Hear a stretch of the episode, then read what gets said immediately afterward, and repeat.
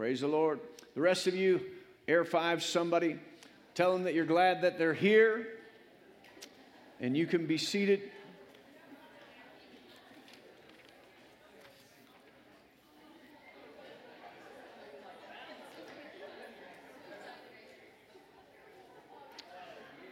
Praise the Lord. I want to remind you, you can go on to the app and you can sign up for small groups. And uh, small groups is, is a great way, and it's really our way that you can make connections. And uh, really, even in the time that we live and we're allowed to get together as smaller groups together, it's a time of fellowship. It's a time to really talk about what God is saying to us as a church, but also what He's saying to you. It's a place to pray together. It's a place to uh, begin to develop relationships, and in those relationships, you find uh, support with others and things like that. So there's a number of different uh, small groups that you can get involved in. You can go onto the app and, and get involved in that. I believe that this is just an avenue that God has given to us that we're going to continue to grow and to build. Uh, not only the, the, the church as a whole, but uh, individuals in the church will grow and have uh, that personal connection and relationship with those in the body. As our vision is every member in their place, then it's really essential that members of the body find connecting places as every joint supplies with other members of the body. And so there's a number of different departments that you can get connected with, but in a small group, you begin to connect even on a, a more intimate level with different members of the body. It creates strength and wholeness, uh, I believe, in the body and gives us a way as we gather like this, and especially in the times that we're in, we gather, we're, we're not sure whether, which door to come in, which door to go out, um, how long to stay, whether we can stay, whether we can go, which, you know, you just be led by the Spirit. And, uh, but as we come together and we know where we're going, the people we're coming, what, what we're studying, how we're praying together, we uh, link ourselves together. So I encourage you to sign up for a small group. I believe that it will be a great blessing to you. Open your Bibles to Matthew, the 28th chapter. And uh, we're going to continue along the lines that we began last Sunday, but we're going to launch off of this scripture and then go into a few others. This is really at the end, right before Jesus ascended into heaven. In verse 17, he says, And when they saw him, they worshiped him, but some doubted. And Jesus came and spoke to them, saying, All authority has been given unto me in heaven and on earth. Go therefore and make disciples of all nations, baptizing them in the name of the Father and of the Son and of the Holy Spirit, teaching them to observe all things that I have commanded you. And lo, I am with you always, even to the end of the age.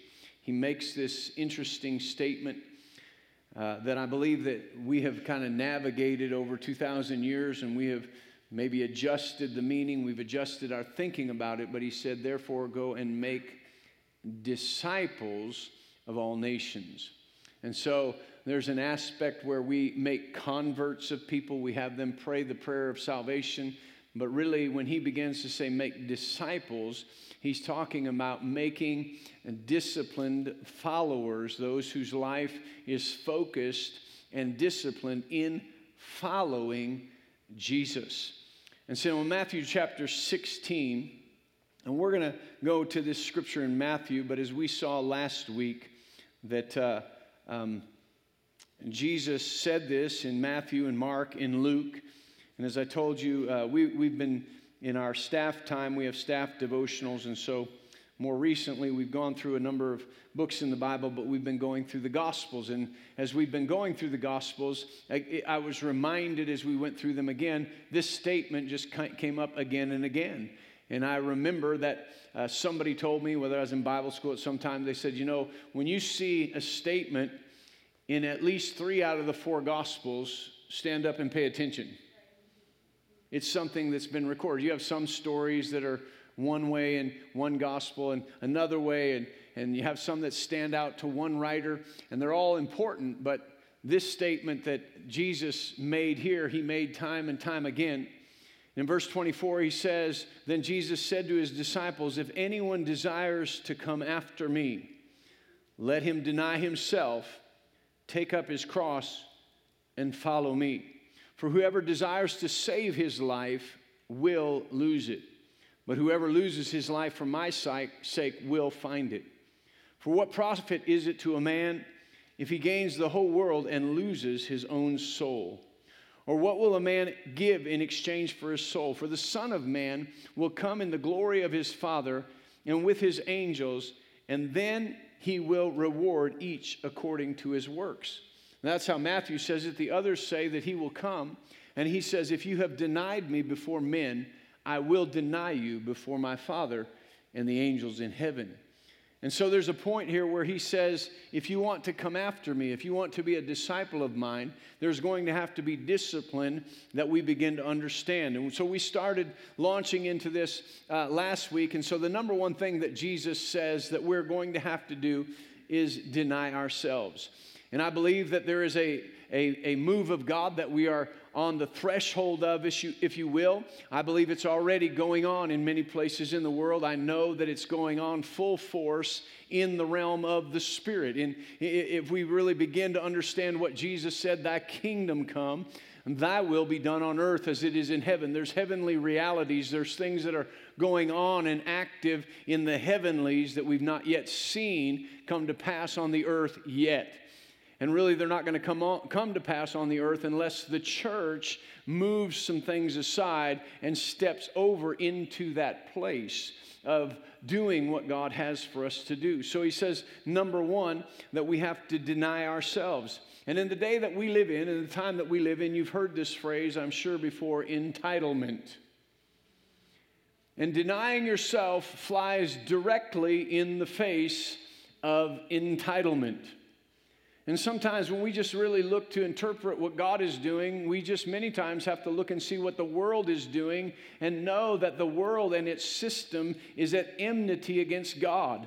So, whatever is churning in the world system, we can usually perk up and say, wait a minute, now let me go to the scripture and see what's going on. If this is prevalent in the world, me, me, me, me, mine, mine, mine, mine, I'm entitled to, I'm entitled to, I'm entitled to. And then all of a sudden we look into the Word of God and He says, deny yourself it really starts to rub and create something the wrong way. And of course, we navigate that and we say, well, God wants me blessed, God wants me prospered, God wants me whole.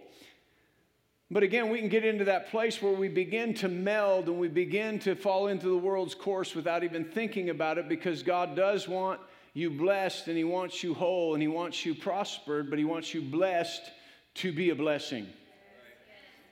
And so He always moves the focus not just on you, but through you. In entitlement, the focus is just upon me, me having, me getting, me wanting, and, and, and, my life being something that, that really is something that people can look at and say, my life. But he says, listen, at some point you're going to have to deny yourself, take up your cross, and follow him. And so when God moves into our life and we see the blessing of God come into our life, we always want to ask and say, What do you want me to do? How do you want me to follow after this? Turn over to 1 Peter chapter 4. 1 Peter chapter 4, we challenged you last week to just deny yourself something. Just to deny yourself something. I talked to somebody in, in uh, uh, the parking lot this morning, and they'd come a couple weeks ago, and, and really throughout this, since March, uh, things had really gotten confusing for them. Things had been challenging. The enemy had, had launched an attack on their life. And, and really, very simply, I love the power of God. Uh, you know, he was just telling me all that had happened. And right there in the parking lot, I said, let's just, let's just stop from it. Let's just pray. Let's just pray. So we prayed in the parking lot. Amen. In Jesus' name, amen. And so he comes back today and he said, You prayed for me in the parking lot. And since then, even to that Sunday night, man, things have just been changing. And then he said, Last Sunday night, you said that there is just a miracle working on the inside. And he ch- you challenged us to deny ourselves of one thing this week. And he said, And that denying myself that one thing has just opened up some stuff.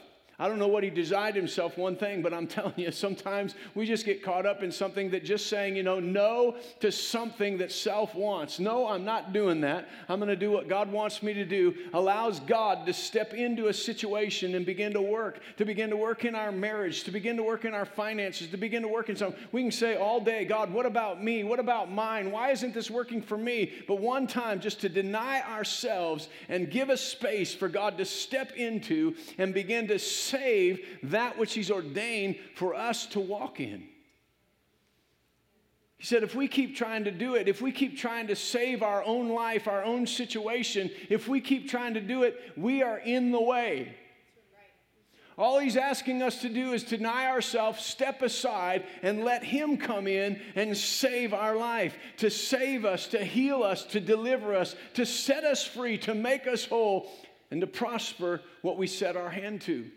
And we spend day and night and night and day worrying about how that's going to work out and what we're going to do and how we're going to control it. And he's like, when you're in that, it may turn out good, but it'll never turn out as good as I have planned for it to turn out. We can look and say, I'm doing a much better job with my life than somebody else is, and we start controlling, but you can never do as good a job as if you step aside and let Jesus begin to move. You can work with your marriage and say, I've done everything I need to do, and my spouse is doing nothing. Your spouse can say, I'm doing everything that I need to do, and they're doing nothing. But if you both stepped aside and let God do something, He'd put it back together and make it whole. Amen.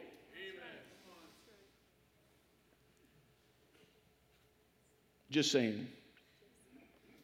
1 Peter chapter 4. Starting in verse 1, Peter says this He says, Therefore, since Christ suffered for us in the flesh, arm yourselves also with the same mind. In other words, he's saying this, we see it in many different places. Since Christ denied himself and gave up his life for us, we should arm ourselves with the same mindset. For he who has suffered in the flesh has ceased from sin that he no longer should live the rest of his time in the lusts of the in the flesh, excuse me, time in the flesh for the lusts of men, but for the will of God. He's talking about how we deny ourselves and why. He says, For we have spent enough of our past lifetime in doing the will of the Gentiles or the will of the world when we walked in lewdness, lust, drunkenness, revelries, drinking parties, and abominable idolatries. Now, I know we go through that list of things and think, well, you know, I don't really do that much of any of that. But when we begin to look into the root of those things, they're working and endeavoring to work in us to some level because they are the workings of your flesh, the old nature. In verse 4, it says, In regard to these things, they think it strange that you do not run with them in the same flood of dissipation, speaking evil of you. He said, Listen, when you deny yourself, when you step back and say, you know what, I'm going to make a change and I'm going to live for God, the people you used to hang out with will wonder, what in the world are you doing? One of the first steps of denying ourselves is understanding the crowd that we used to run with isn't going to like it. The one thing that, you know, has, has somewhat amazed me as a pastor because I know in just walking as I did in, in, in, the world and doing things in the world, many times you feel like, you know what, the church is so restrictive and the world is so accepting of me, but the world is not accepting of you. I've dealt with and been walking in discipleship with a number of uh, people who are now free from drugs and alcohol and walking with them. And they said one of the number one things that has happened, and even today, they run into people that they used to run with, and those people are still mad at them because they decided to serve God. And they say, you know what, I can't do this stuff anymore. And they don't understand it. And so they put up there, and you're on the outside looking in then of that. And so it takes a place where we get into that struggle of saying, you know what, I want to I want to keep everybody I hang around with. I want to keep all the peace with everything. But someplace you have to deny yourself all of that, take up your cross, and follow Him. And let Him deal with the relationships and let Him deal with how you minister to the people that He wants you to minister to. So often we think, you know what, I- am going to give up my life for God and then I'm going to go right back into where I was and do a work for God. But that's not where God's calling you back to. God's calling you to another group of people. Sometimes he calls people back, but many times he doesn't. Because the proverb says only a fool and a dog return to their vomit. It doesn't, it's not really good to run back into your place that you had such difficulty with. Endeavoring to save you and to save your friends and get all that going, it's a time where we deny ourselves.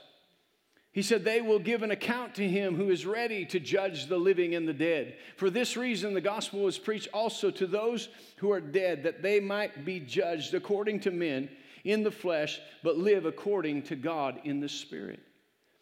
Now, listen, we're not saying at all that you don't minister to your friends and share the gospel with them as you're walking in that. But he said, listen, Peter is talking to a group of people not different than we are today, where the old friends and the old habits and the old people that were living in the, in the flesh are trying to pull you back and wonder why you don't run with them anymore, why you don't do that with them. And Peter said, listen, Jesus is going to judge everybody, and they're all going to have a chance to know, and they're all going to have a chance to hear. He's the one that will make the judgment about their life. So if they are the ones dragging you down, don't try to save yourself, but deny yourself, take up your cross, and follow him.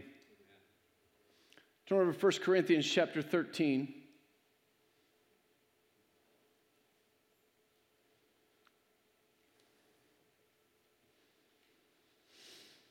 You know, sometimes we, we look at these things. I was teaching Bible school uh, on Thursday night, and we were talking about faith and we were talking about how Jesus really has, if you read it, it's, it's fun to watch how he deals with his disciples as a leader. And he's always challenging them to locate their faith. I mean, almost always they'll say something, they'll pipe up, they'll, they'll do something, they'll respond. Peter probably being the foremost of those. And Jesus will call out to them and he'll say things like this How is it? That right now you have no faith? How is it that Jesus thinks differently than we do? That when he came walking to the disciples on the, uh, uh on the, uh, uh, the sea, and Peter said, Man, if that's you, bid me come. And Jesus said, Come on out. And he got on the water and he began to walk on the water. He saw the wind and the waves and he began to sink. And he cried out to Jesus and said, Save me. And Jesus reached out his hand, pulled him up. They got back in the boat and the first thing that Jesus said, now listen, in our, our mentality, this is how we begin to think, this is how we think that we're entitled to something, is that Jesus should have, and sometimes we imagine that he did. We, we talk about it this way. We imagine that Jesus got in, his, in the boat, put his arm around Peter, and said, Way to go, buddy. See these 11 guys? They didn't even get out of the boat. I know you began to sink, man, but at least you got out of the boat. See, but Jesus knew something that Peter didn't know, and that would have made him feel good. But getting out of the boat without faith will kill you. He said, When I leave, you can't get out of the boat, and when the storms of life come, doubt, because you'll sink and drown. Right? So we think Jesus should have said, Way to go, man. You at least tried. But he didn't say that. He said, Peter, oh, you have little faith. And why was he doing that? Because he loved him and he was locating his faith. He wasn't being mean to him. He was saying, Listen, just, yes, just a, a, little while ago when I was preaching on the mountain, you were cheering on, you had faith. Oh, yeah, you're the Christ, the Son of the living God. But the moment storms arise, you think you can't do it. We need to locate where you're at because it will save your life in the end. When Jesus says you need to deny yourself, He's talking to them, and I believe that He's talking to us, and it looks different to us right now, but it might not look different to us in a year or two years or three years. He's talking about their actual life and their faith being threatened by pressure and even by death. And he's talking to them about a moment when they stand there and actually to stand and deny Jesus Christ to save their own life and their own heartbeat is so critical that he's preparing them for a time when they stand up and they trust him with all of their life. Not just with their church life, not just with their Bible reading time, but trust him with their whole life. And I believe he's encouraging us as the church right now to trust him with our whole life, not just our church life, not just the convenience of our life. Come on, technology has made so many things so easy for us, but there's a day when we have to say, there's going to be days, there's going to be times when we have to say, listen, the convenience of watching by live stream is not what I need to do right now. I need to deny myself the snuggie and the coffee while I'm listening to the word, get up, put forth an effort, get dressed, and go fellowship with the body of Christ. Why? Because there's somebody there that I'm going to run into that needs the word that I'm going to say, that needs the encouragement that I'm going to bring, that needs the prayer that I'm going to pray. Somebody there needs me to be there and not here in my own comfort and my own convenience. It's about denying myself because God wants to position me in a place that's outside of my convenience, outside of what I want and my desire, but He wants to position me to minister to somebody who doesn't even know Him or that's struggling and needs the power of God released through you to somebody else. And it can't be done in your convenience, it has to be done in your sacrifice.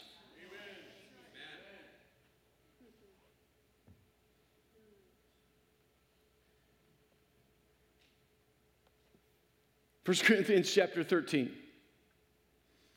verse 10. It says, But when that which is perfect is come, then that which is in part will be done away with.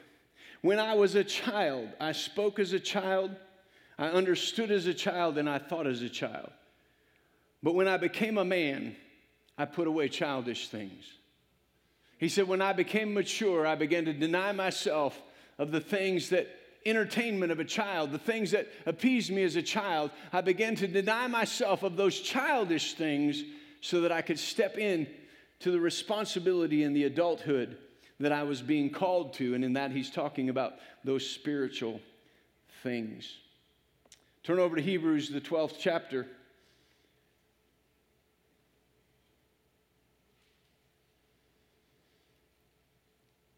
Hebrews, the 12th chapter, we are living in an amazing, an amazing day. I'm just telling you. You might watch the news and not think so. You might watch people running around. You might go and watch people not knowing whether to wear a mask, not wear a mask, shake hands or not shake hands, elbow bump or not elbow bump. I mean, there's just so much confusion. It's just an odd day that we live in. And you can just think, what a crazy day. But every time you dive into prayer, come on, you, somebody's got to confirm this with me. Every time you dive into prayer, man, something starts to bubble on the inside. Something starts to teem on the inside that says, put all that stuff aside, pull back the veil, and God simultaneously is doing something supernatural and powerful. We just get confused. Can I shake your hand, not shake your hand? Can I pray with you or not pray with you? But listen, the faith of God rising in our heart, we can stand six feet away and understand that there's no distance. If I pray in the name of Jesus, something will smack you in the face by the anointing of God. Come on, the enemy wants to say, well, you can't even pray for somebody because you can't lay hands on them. You can pray for people, you don't have to lay hands on them. The Word of God's more powerful than that. And if you're not confused, just step over and lay your hands on them.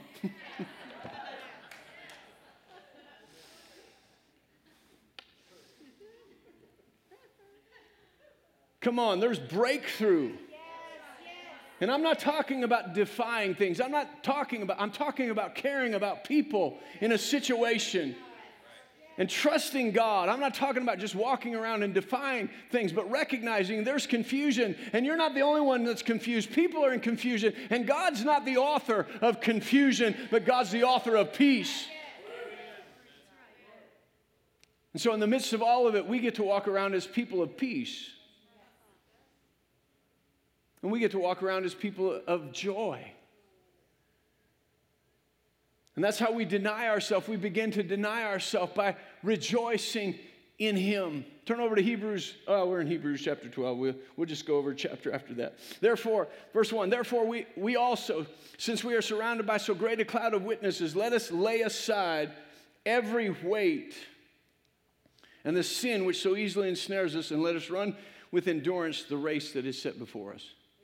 He said, Listen, we are going to have to choose to deny ourselves and lay aside some of the weights some of the stuff that we're carrying around that does not allow us to move efficiently and spiritually move. We're weighted down by some of the desires of the flesh and of the mind. And he says, just go ahead and throw those weights off.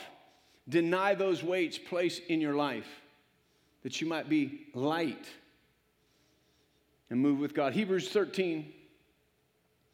Hebrews chapter 13, verse 13 says, Therefore, let us go forth to him outside the camp, bearing his reproach. For here we have no continuing city, but we seek the one to come. Therefore, in other words, we can look around all the stuff that's going on, but we know that we live from eternal perspective. He says, Therefore, by him, let us continually offer the sacrifice of praise to God. That is the fruit of our lips, giving thanks to his name. And do not forget to do good and to share, for with such sacrifices, God is well pleased. So, at a time like this, we'll say, you know what?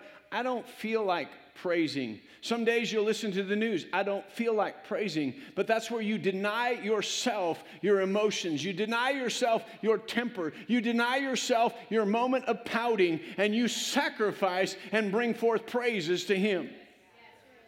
Why? Because he's not doing that to get you to shake up and go, you know, quit pouting. He's trying to say, listen, I can't move in this, but I can inhabit your praises. And if you'll begin to praise me for what it is that you're sad about, you'll invoke my presence in that place and we'll turn that thing around.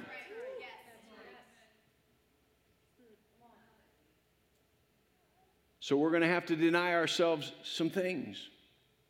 He said, go ahead and don't forget to do good and to share with others. Don't forget to do good. In a time like this, we can get to the point where we're not sure who's doing what and why they're doing it and who's good and who's bad and who's not, but we still get to deny ourselves. We get to stretch out and do good and share with others. It's just part of the plan of us following him and being a disciple. Turn over to first uh, turn over to Luke the 14th chapter. And so first we deny ourselves. Secondly, we're going to have to bring ourselves and, and find within ourselves the proper value system to walk in. And Jesus has just shared a parable of a great feast. He's coming out of that.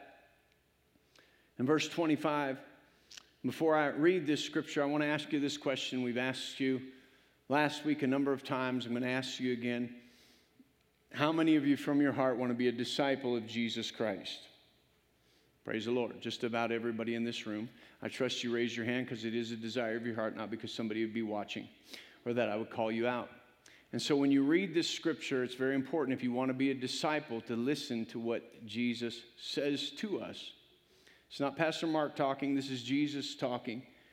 He says, Now a great multitude went with him, and he turned, turned and said to them, if anyone comes to me and does not hate his father and mother, wife and children, brothers and sisters, yes, and his own life also, he cannot be my disciple. And whoever does not bear his cross and come after me cannot be my disciple.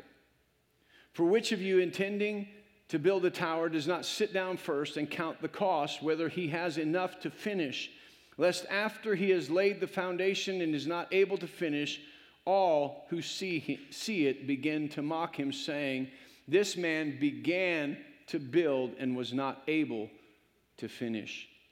Or what king going to make war against another king does not sit down first and consider whether he is able with 10,000 to meet him who comes against him with 20,000, or else while the other is still a great way off, he sends a delegation and asks condition for peace. So likewise, whoever of you does not forsake all that he has cannot be my disciple. Wow. So we just all raised our hand and said, I want to be Jesus' disciple. And then we just read that, and we won't take a show of hands. We'll just let you stew on that. We'll just let that brew in your heart. Because that's not really our modern thought and our modern terminology. Our, our terminology, and I don't think Jesus is trying to make it difficult to be saved or to come into the knowledge of Him. It's really an easy thing, it's an understanding thing. But He says if you want to understand and you want to become all that God has created you to be, See, we make it very simple. We're like, you don't have to do anything. God did everything. And in salvation, He did that to receive that. But if we want to follow through with what salvation did for us and have the transformation of life, we have to readjust our value system.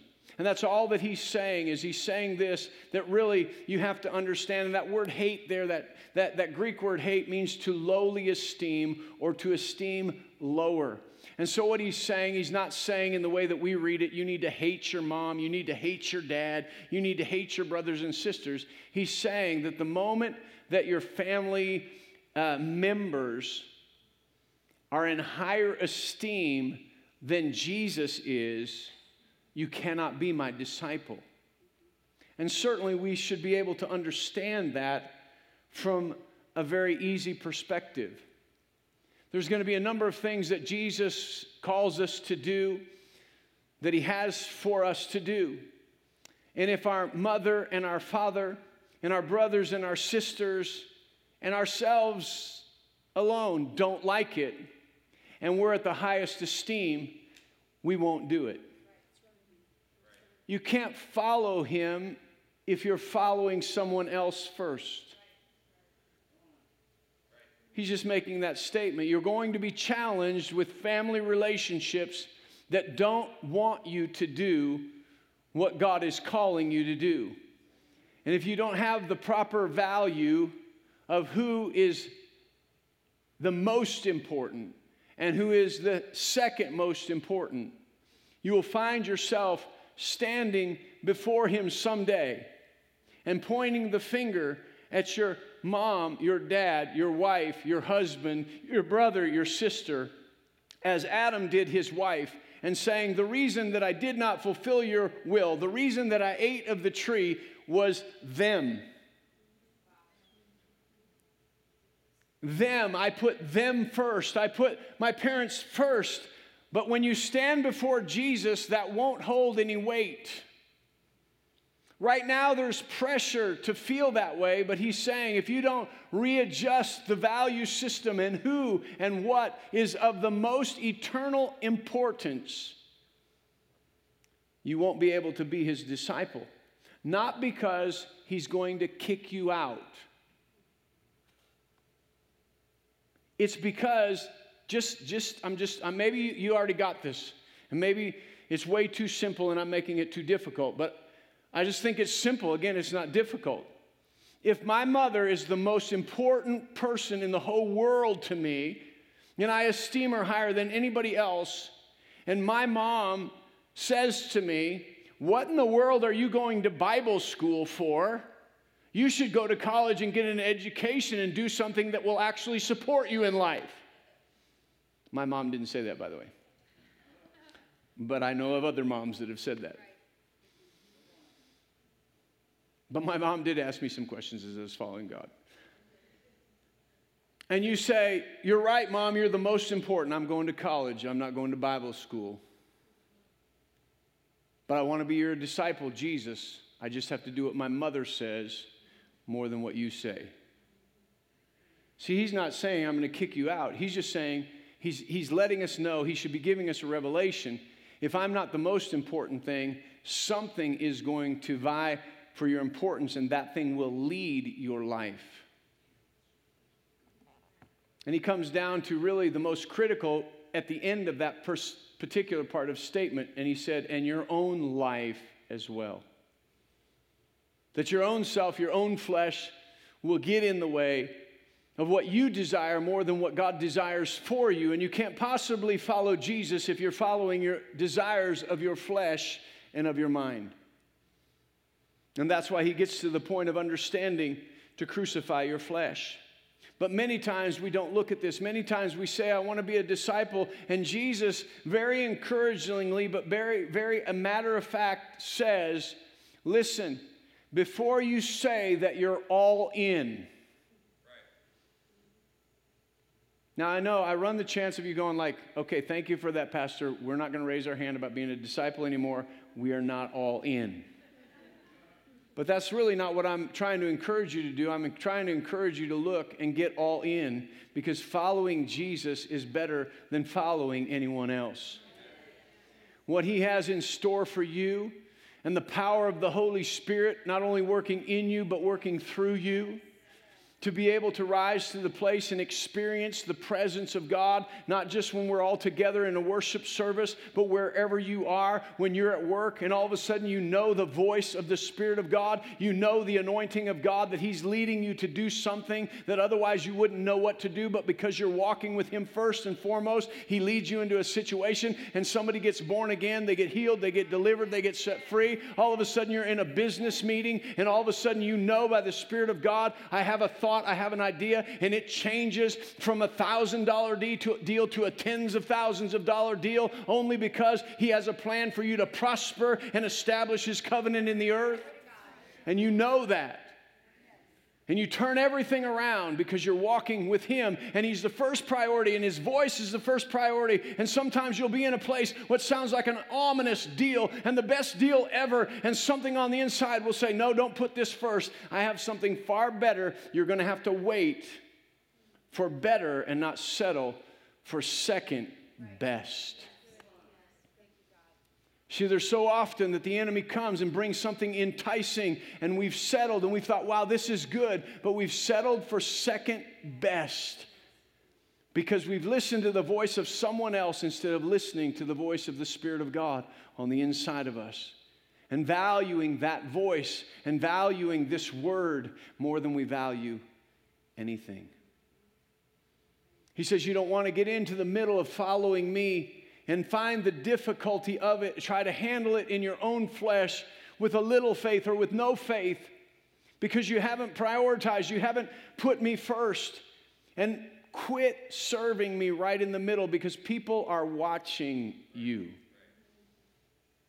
I remember when I was going to Bible school and we were building I was working on the building, building the City of Faith uh, hospital at that time, and so we were stocking the 60 story building with sheetrock. So we'd go after school, four o'clock. We'd work from four o'clock till midnight, and all we'd do is load carts of sheetrock, get on the elevator, go up, unload sheets of sheetrock, stacks of sheetrock throughout the whole 60 story building. We did that just for my whole uh, time when I was at Bible school. But the elevator operator was operating, and we were coming down uh, one time, and these uh, construction workers were going down on the elevator. And these construction workers were talking about a friend that had just had an experience with Christ. It was very interesting. And, and one of them said, Yeah, yeah, I'd give him three months. I give him three months, and he'll be back living the way he was living. See, the world's watching you. And when you commit to Jesus, they're listening. Whether you know it or not, they're giving you a certain amount of time before they watch you abandon and fail. And Jesus says, I don't want that for you. I don't want that for you. So count the cost. He's not giving you an ultimatum and saying, Now, if you don't count the cost, I'm going to kick you out from being in my club and my disciple. No, he says, Listen, if you put me first and foremost, and you count the cost of putting mother and father and brother and sister behind me and what they'll say when they're second instead of first. When the husband and wife are second instead of first with Jesus, how's that going to work? How's that pressure going to come to bear? How are you going to handle that? He says, but if you settle that in your own heart, what's most valuable and what's not most valuable, then I'm able to stand as your justifier, your advocate, your go between, and your intercessor. He said, I can make up the gap. I can mend the hedge. I can bridge the relational gap and bring it together as it should be if I'm first. I can do what only I can do if I'm first, but if I'm second or third or fourth, then you have to rely upon the person that is first to do what only I can do. See, we put a lot of pressure on our husband, our wife, our mom, and dad to do what only Jesus and the Holy Spirit can do because when you put them first, you are expecting them to do what only Jesus can do. And Jesus says, When you put me first, when you prioritize, I'm the only one by my Spirit that can do certain things. And when I'm first, I will do those things. But when I'm fifth, I will not be able to do those things. Turn over to Matthew chapter 6.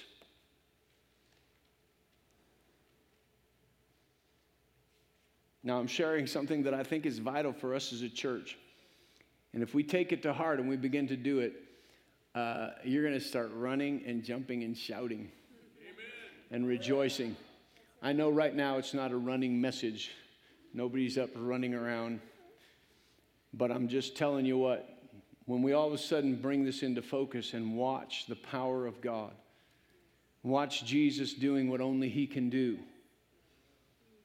following Him into places that we would never go, encountering people that we would never dream of encountering because we're following Him into the places that He's designed for us to go that we would never would have thought of, we never would have hoped of, we never would have dreamed of, we never would have thought of. He's going far beyond that and you find yourself standing in the presence of somebody that you don't know exactly what to do, and all of a sudden, from the inside, he gives you exactly what to say. And it changes everything. And Jesus gets the glory. Why? Because he's first. We're not first. He says, I'll move you to places that you could do things that you can't do in your own strength, you wouldn't think about doing, but when I do them through you, amazing things happen and I get the glory. You don't because you have your value set in the right place. Matthew chapter 6.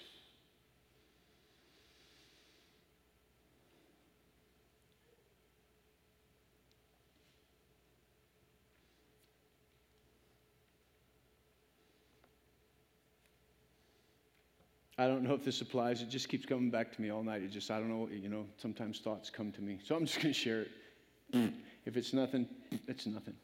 But I was talking to somebody the other day, and they were, they were talking to me about how they were, they were coming up in, in a certain area of their life, and they were watching. They were watching how it was done and how things would go, and they got set in their mind that, that things are going to go this way, and when things go this way, this is where I'm going to end up, and this is how it's going to work for me, and this is how it's, it's just planned by God, and, and this is how it's going to work.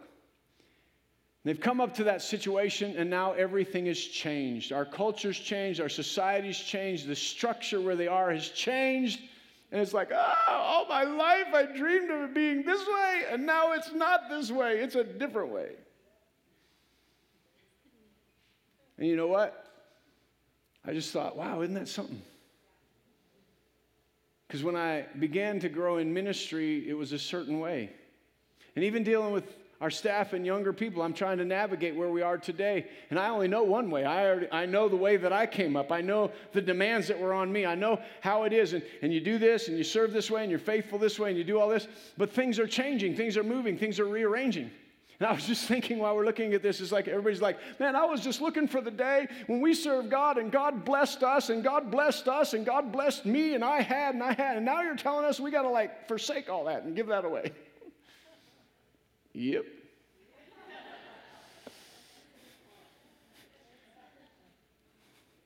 I was counting on all the time that I was going to be recognized and I was going to be noticed and I was going to have, and now you're saying, deny myself. Yep.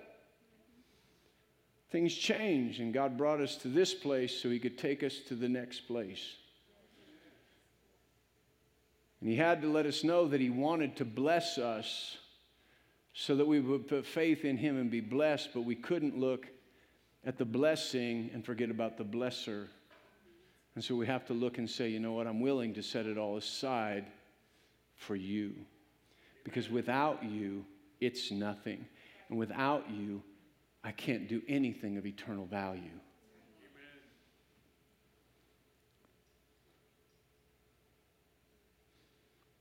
Matthew chapter 6, starting in verse 25, he says, Therefore, I say to you, do not worry about your life, what you will eat or what you will drink, nor about your body, what you will put on. Is not life more than food and the body more than clothing? Look at the birds of the air, for they neither soy, uh, sow nor reap nor gather into barns, yet your heavenly Father feeds them. Are you not of more value than they? And everyone in one accord said, Yes, you are of more value than they. Which of you by worrying can add one cubit to his stature? None. Not one of us. So why do you worry about clothing? Consider the lilies of the field, how they grow. They neither toil nor spin, and yet I say to you that even Solomon in all of his glory was not arrayed like one of these. Now, if God so clothed the grass of the field, which today is and tomorrow is thrown into the oven, will he not much more clothe you, O you of little faith? Therefore, do not worry, saying, What shall we eat, or what shall we drink, or what shall we wear? For after these things the Gentiles seek, for your heavenly Father knows that you have need of these things. But seek first the kingdom of God and his righteousness, and all these things shall be added unto you. See, Jesus is not saying again that these things don't have value. He's just saying when you worry because they have the ultimate value, you're going to struggle every day to get those things. But he says, when you adjust your values and you seek first the kingdom of God and his righteousness as the most valuable thing, what flows from him, what flows from a relationship with him, will supply every need according to his riches and glory by Christ Jesus. When we get to the point that we struggle to supply our own need, we're falling far short of what God wants to supply for us. He wants to supply not only for this day, but for the days to come. Jesus is always thinking of things eternally, which means today is part of eternity. He is supplying for today, but He's equipping us today for something greater in the future. And He wants us to know and to understand those things. Philippians chapter 3.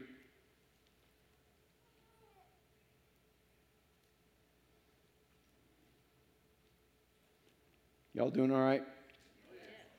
Verse 7.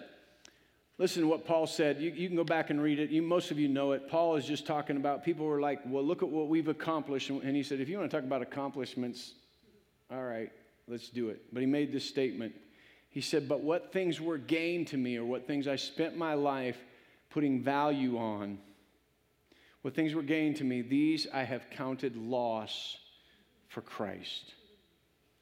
Yet indeed, I also count all things lost for the excellence of the knowledge of Christ Jesus my Lord, for whom I suffered the loss of all things and count them as rubbish that I may gain Christ. Paul is a man that spent his life achieving high marks and certificates and degrees and putting value on the status of life. And when he met Jesus Christ, he said, In comparison, I have to readjust my values because my values were on my accomplishments and my education. But right now, I find all of my value in Christ. And listen, when we find our value in Him and who we are in Him, and we acknowledge every good thing that is in us in Christ, not what we've done in the arm of the flesh, but what Christ is doing in us, what Christ has done through, through us, it opens up avenues in being His disciple that He changes everything. He opens up doors that no man can shut, He closes doors that no man can open. He moves us in avenues and places that we'd never dream of ourselves, but He has already already dreamed about for us. He's already seen the beginning from the end and the end from the beginning for you and for me. And if we put Him as a priority, He'll put you in the spot you were created to stand in.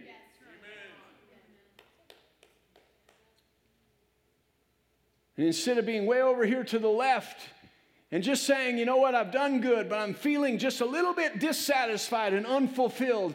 And it's just a fine adjustment to being positioned where God positions you and saying, I'm totally 100% fulfilled and ready to do what I was created to do for His glory.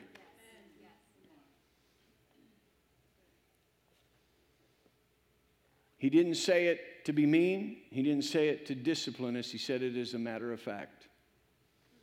If you want to come after me and do the works that I've done and even greater works than these, if you want to experience relationship with the Father like Jesus does, if you want to be one as we are one, if you want to see the kingdom of God come to pass in your life, then we are going to have to deny ourselves, readjust our value system, take up our cross, and follow Him. Next week, we'll talk about taking up our cross and following Him. Why don't you stand up? Father, we thank you, we praise you.